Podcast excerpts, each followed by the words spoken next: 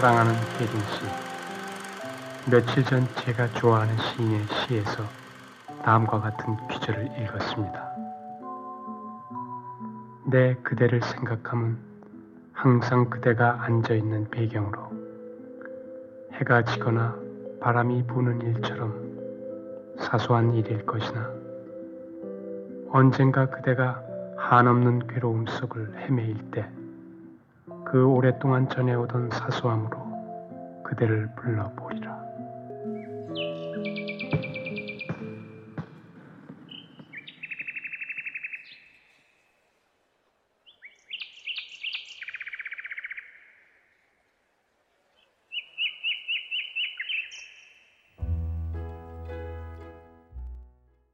(9월 19일) 월요일 FM영화음악 시작하겠습니다.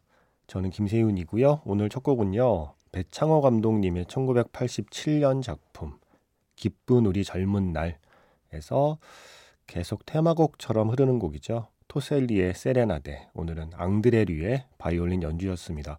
라이브 버전인데 라이브에서 이 새소리를 어떻게 낸 거죠? 새소리 음원을 미리 준비했었나 봐요. 근데 너무 낭낭하게 듣기 좋은 새소리로 시작하고 새소리로 끝나는 곡이었습니다. 토셀리의 세레나데. 그 전에 들려드린 장면은요, 시가 있는 월요일에 소개해드리는 시였습니다. 영화 속에서 주인공 안성기 씨가 황신혜 씨에게 편지를 쓰죠. 그러면서 시를 하나 꼭 인용해요. 예전에 꼭 시 인용하지 않았어요? 연애편지 쓸 때? 저는 모릅니다. 예, 저는 그 세대 아닌 것 같아요. 저보다 한참 2세대, 예, 송골매 세대, 예, 이런 분들은 편지 쓸 때 꼭 시 쓰고 그렇다고 전해 들었습니다. 예, 제가 해본 일은 아닌 것 같고요. 그때 인용한 시는 황동규 시인의 즐거운 편지라는 시예요. 이 부분을 인용하고 있죠. 내 그대를 생각함은 항상 그대가 앉아있는 배경에서 해가 지고 바람이 부는 일처럼 사소한 일일 것이나 언젠가 그대가 한없이 괴로움 속을 헤매일 때 오랫동안 전해오던 그 사소함으로 그대를 불러보리라. 영화에 나오지 않은 시의 그 다음 부분은 이렇습니다. 진실로 진실로 내가 그대를 사랑하는 까닭은 내 나의 사랑을 한없이 이따은 그 기다림으로 바꾸어 버린 데 있었다. 밤이 들면서 골짜기에 눈이 퍼붓기 시작했다. 내 사랑도 어디쯤에선 반드시 그칠 것을 믿는다. 다만 그때 내 기다림의 자세를 생각하는 것뿐이다. 그동안에 눈이 그치고 꽃이 피어나고 낙엽이 떨어지고 또 눈이 퍼붓고 할 것을 믿는다. 이런 이야기를 하고 있는 시입니다. 즐거운 편지라는 시. 황동규 시인이 고3 때 쓴 시라고 합니다. 어떻게 고3 때 이런 시를 쓸 수 있었을까요? 9월 28일까지 배창호 감독 특별전이 열리게 되죠. 기쁜 우리 젊은 날도 그 중에 한 편입니다. 1987년 작품. 이 작품이요, 저 다시 봤는데요, 와, 이게 그런 생각했어요. 우리가 좋아하는 8월의 크리스마스의 정서가 이때부터 있었구나. 그 촬영의 질감, 그냥 방에서 침대에 누워있는 장면, 그리고 그냥 술상에 둘러앉아있는 장면인데 그 장면이 뭐랄까요, 너무 따뜻해요. 그 온도가, 화면의 온도가 너무 좀 포근하고 따뜻한 느낌을 주는 장면들, 흔히 말하는 미장센이라는 것이 영화에 꽉꽉 차 있어요. 그래서 왜 기쁜 우리 젊은 날을 많은 사람들이 배창호 감독님의 대표작으로 생각하는지, 그야말로 걸작이라고 생각하는지를 알 수 있었습니다. 기쁜 우리 젊은 날, 이 영화로 시작해봤습니다. 문자번호 샵 8000번이고요. 짧게 보내시면 50원, 길게 보내시면 100원의 추가 정보 이용료가 붙습니다. 스마트 라디오 미니 어플은 무료이고요. MBC 홈페이지에 라디오 들어오셔서 FM 영화음악 페이지 사연과 신청곡 게시판을 이용하시거나 아니면 카카오톡 채널 FM 영화음악으로 사연과 신청곡 남겨주시면 됩니다. 9028번 쓰시는 분이 문자를 남기셨어요. 우연히 피아노 연주 영상에서 흐르는 곡 Amore mio Io t'amo, 이런 곡을 알게 되었는데 피에로 피치오니라는 분의 영화음악이더라고요. 신청해봅니다 라고 하셨어요. 이게 Help Me My Love라는 영화더라고요. 아주 예전 이탈리아 영화, 메인 테마입니다. Amore mio Io t'amo. 이게 이탈리아어 영화 제목이에요. 이걸 영어로 번역하면 Help Me My Love 라는 작품이고, 영화에 대한 정보는 뭐 이 이상 찾기가 쉽지 않습니다. 국내에 소개된 영화는 아닌 것 같아요. 근데 음악이 좋네요. 이 음악이 혹시 MBC 자료실에 있나 해서 찾아봤더니 재즈로 편곡한 버전의 음원은 있어요. 그런데 원래 영화에 쓰였던 메인 테마 그 스코어는 없더라고요. 그래서 제가 따로 구해서 오늘 들려드렸습니다. 재즈 버전은 나중에 또 우리 재즈가 생각나는 날 그때 들려드릴게요. 서정호 씨가 안녕하세요. 항상 비사이드부터 저스트팝 그리고 FM 영화 음악을 야근하면서 매일 듣고 있습니다. 감수성 하나만큼은 국내 최고 프로라고 감히 혼자 생각해 봅니다. 아, 고맙습니다. 비사이드 저스트팝 FM 영화 음악, 이 심야방송 삼총사 중에 감수성으로는 지금 저에게 상을 주신 거잖아요. 감사히 받겠습니다. 비사이드와 저스트팝의 최고 강점은 뭔가요?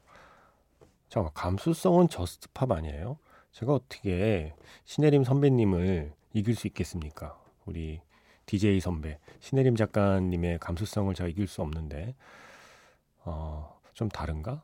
그건 다른 표현이 좀 필요한가요? 우아함? 뭐 그런 걸까요? 세련됨? 네, 이런 걸로는 당연히 저스트 팝이겠죠. 그리고 비사이드는 오락성? 네. 혼자 생각해봤습니다.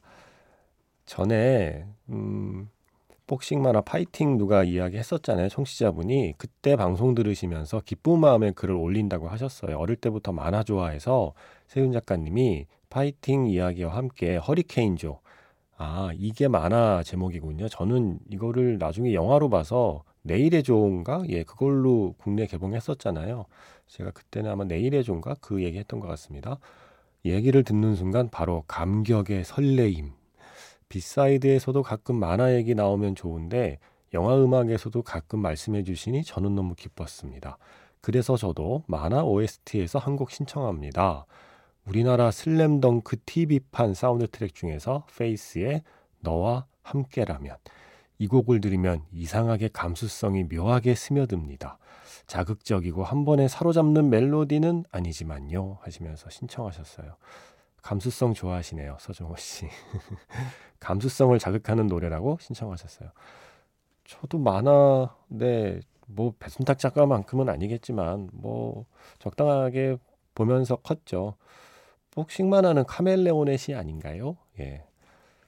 허영만 화백의 카멜레온의 시. 제가 이거 중학교 때 봤나? 그때 봤나? 하여튼간 내용은 정확히 기억이 안 나는데 완전히 저를 사로잡았던 만화였어요. 제가 허영만 화백의 만화를 확실히 좋아했었나 봐요. 고독한 기타맨 뭐 이런 것도 당연히 좋아했지만 카멜레온의 시가 사실은 제가 제일 좋아하는 허영만 화백의 만화였습니다. 거기에 오늘 시가 있는 월요일이니까 로트레아몽의 말도로르의 노래라는 시집이 계속 언급이 돼요. 와, 이거 까먹지도 않아요. 로트레아몽이라는 시인의 말도로르의 노래. 어렵잖아요. 제가 중학생 때가 맞을 거예요. 그때는 더 모르겠고 어려운데, 모르겠고 어려워서 호기심이 가는 거 있죠. 제가 이 시집을 사려고 시내, 그때만 해도 또 옛날 얘기하면 그때는 이런 대형 서점이 서울의 곳곳에 있지 않았습니다. 그래서 광화문에 있는 교땡문고에 제가 찾아가서 이걸 아무리 찾아도 없어요. 그래서 직원분께 여쭤봐서 직원분도 물어 다른 직원에게 물어 어디 구석, 저 서가 구석에 있는 걸 찾아주셨어요. 이 시집을 제가 지금도 갖고 있습니다.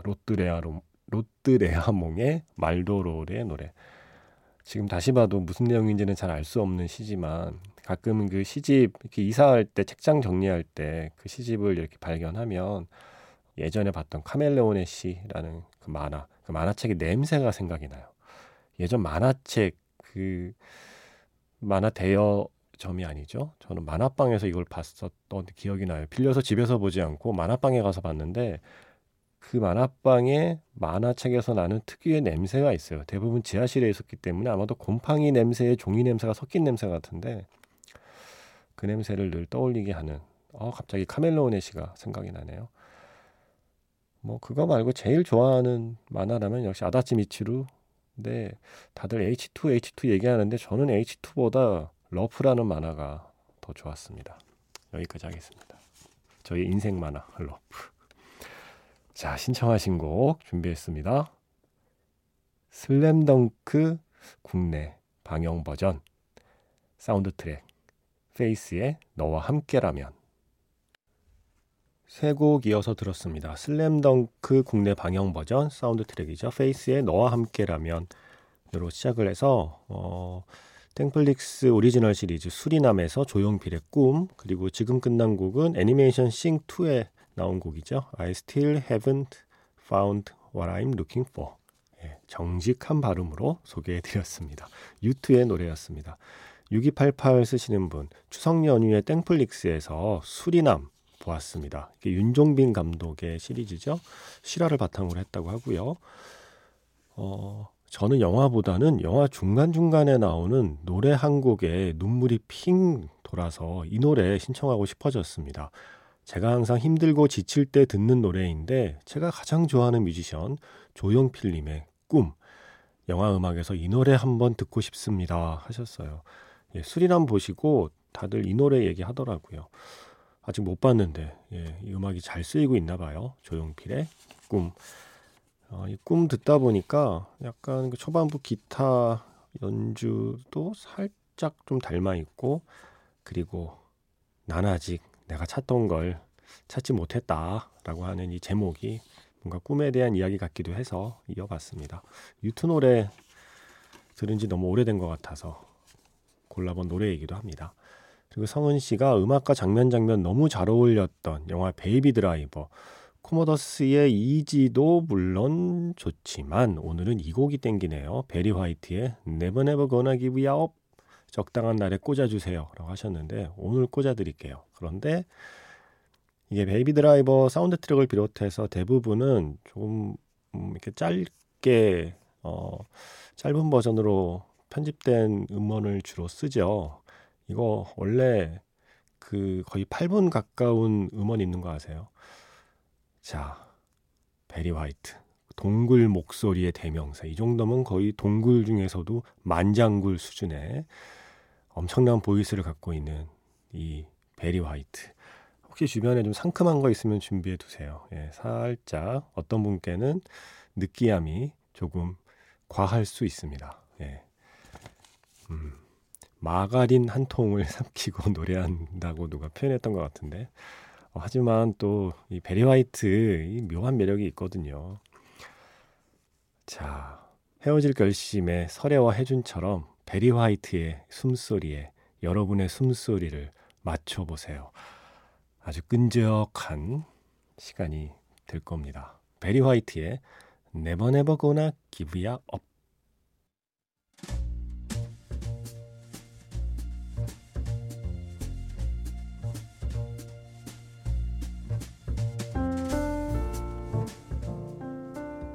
다시 꺼내보는 그 장면, 영화 자판기.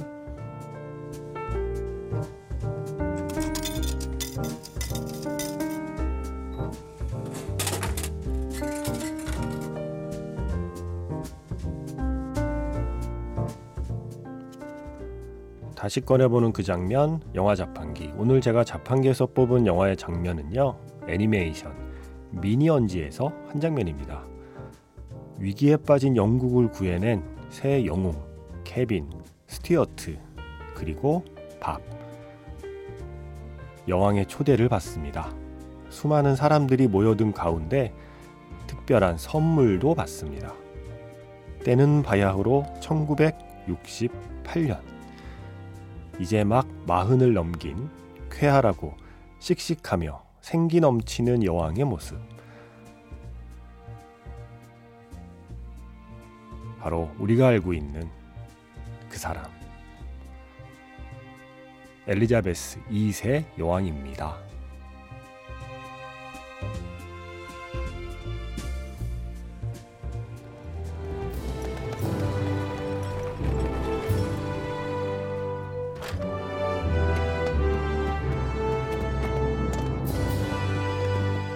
What? See? Yeah. Okay. Merguez et moules frites. Come here.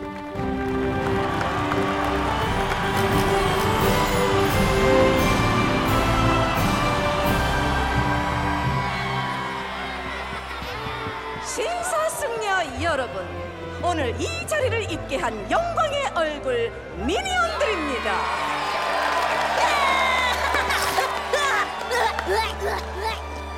영국이 너희들에게 아주 크나큰 빚을 줬구나. 빠, 네? 현명하고 존경받는 왕이었다. 비록 8시간이었지만 그런 의미에서 네 친구 고민형 팀에게 작은 왕관을 내리노라. 트리마카시! 트리마카시! 내가 더 고맙지. 감동의 물결이야. 너희가 정말로 자랑스럽구나. 오, 스튜어트. 너한테는 더없이 아름답고 블링블링 빛이 반짝이는 스노우볼을 주마. 보금? 왜, 이거 봐봐. 기념품으로는 최고야. 예비, 그라시아스. 스튜어트, 아니야, 우리가 장난친 거야. 나한테 화내지 마, 케빈이 시킨 거니까. 스노볼보다 더 근사한 선물이 있단다. 슈퍼 메가 우쿨렐레. 와우, 클로스.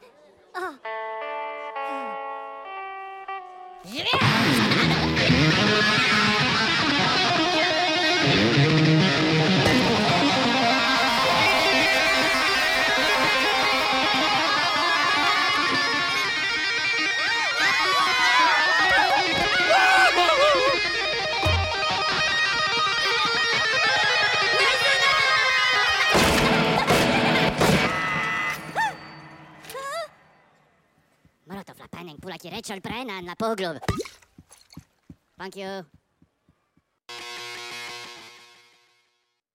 저는 베리 화이트가 참 좋은데, 베리 화이트가 혹시라도 좀 부담스럽거나 부대끼는 분들이 있을 것 같아서 그 어떤 기름짐에 미니언즈로 소화를 시켜드렸습니다.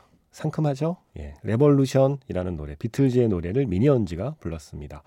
다시 꺼내보는 그 장면, 영화 자판기. 오늘은 미니언즈에서 엘리자베스 2세 여왕이 등장하는 순간이었습니다.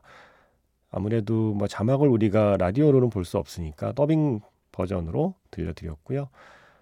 이렇게 한 시대의 아이콘이 떠났습니다. 물론 그에 대한 공 그리고 과 평가는 엇갈리지만 재위기간이 70년이잖아요. 정말 한 세기에 가까운 시간 동안 그 자리에 있었기 때문에 영화를 비롯한 많은 대중문화에서 다양한 방식으로 이 여왕을 또 다루기도 했었죠.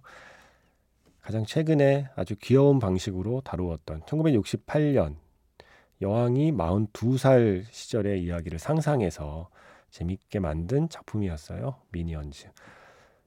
엘리자베스 여왕이요, 엘비스 프레슬리 데뷔보다 2년 먼저 즉위를 했습니다. 그러니까 얼마나 오랜 세월 그 자리에 있었는지를 알 수 있는 거죠. 엘비스 프레슬리가 54년 데뷔인데 52년에 여왕이 된 겁니다. 마침 또 엘비스를 보시고 글을 남겨주신 권순범 씨가 생각나서 소개해드릴게요. 작가님의 추천에 따라 엘비스 극장에서 봤습니다. 이분이 아마 외국에 계시는 분일 거예요. 전체적으로 재밌게 보았다고. 그리고 음악을 그동안 엘비스 음악을 많이 못 들어봤었는데 이번 영화 보고 엘비스 프레슬리의 초창기 음악을 특히 너무 좋아하게 됐다고 하셨어요. 그러면서 집에 와서 계속 머리에 맴도는 엘비스 노래, 인터내셔널 호텔에서 공연 준비하면서 부른 That's All Right Mama 하는 노래인 것 같은데, 엘비스가 어린 시절 문틈으로 보던 흑인 뮤지션의 노래와 오버랩되면서 나오는 그 음악 계속 머리에 맴돕니다. 그 음악 듣고 싶어요 하셨어요. 이게 노래 제목에서는 뒤에 마마가 빠져요. 노래 가사에는 있지만. 그래서 사운드 트랙에 실려있는 곡 제목은 베가스 리허설 그리고 That's All Right 이렇게 되어 있습니다. 오스틴 버틀러와 엘비스 프레슬리의 노래로 크레딧이 나와 있어요. 자, 엘비스에서 신청하신 곡 준비했습니다. 조스모와 데블스의 랜드 오브 1000 댄시스 영화 9970에서 듣겠습니다. 저는 내일 다시 인사드릴게요. 지금까지 FM영화음악, 저는 김세윤이었습니다.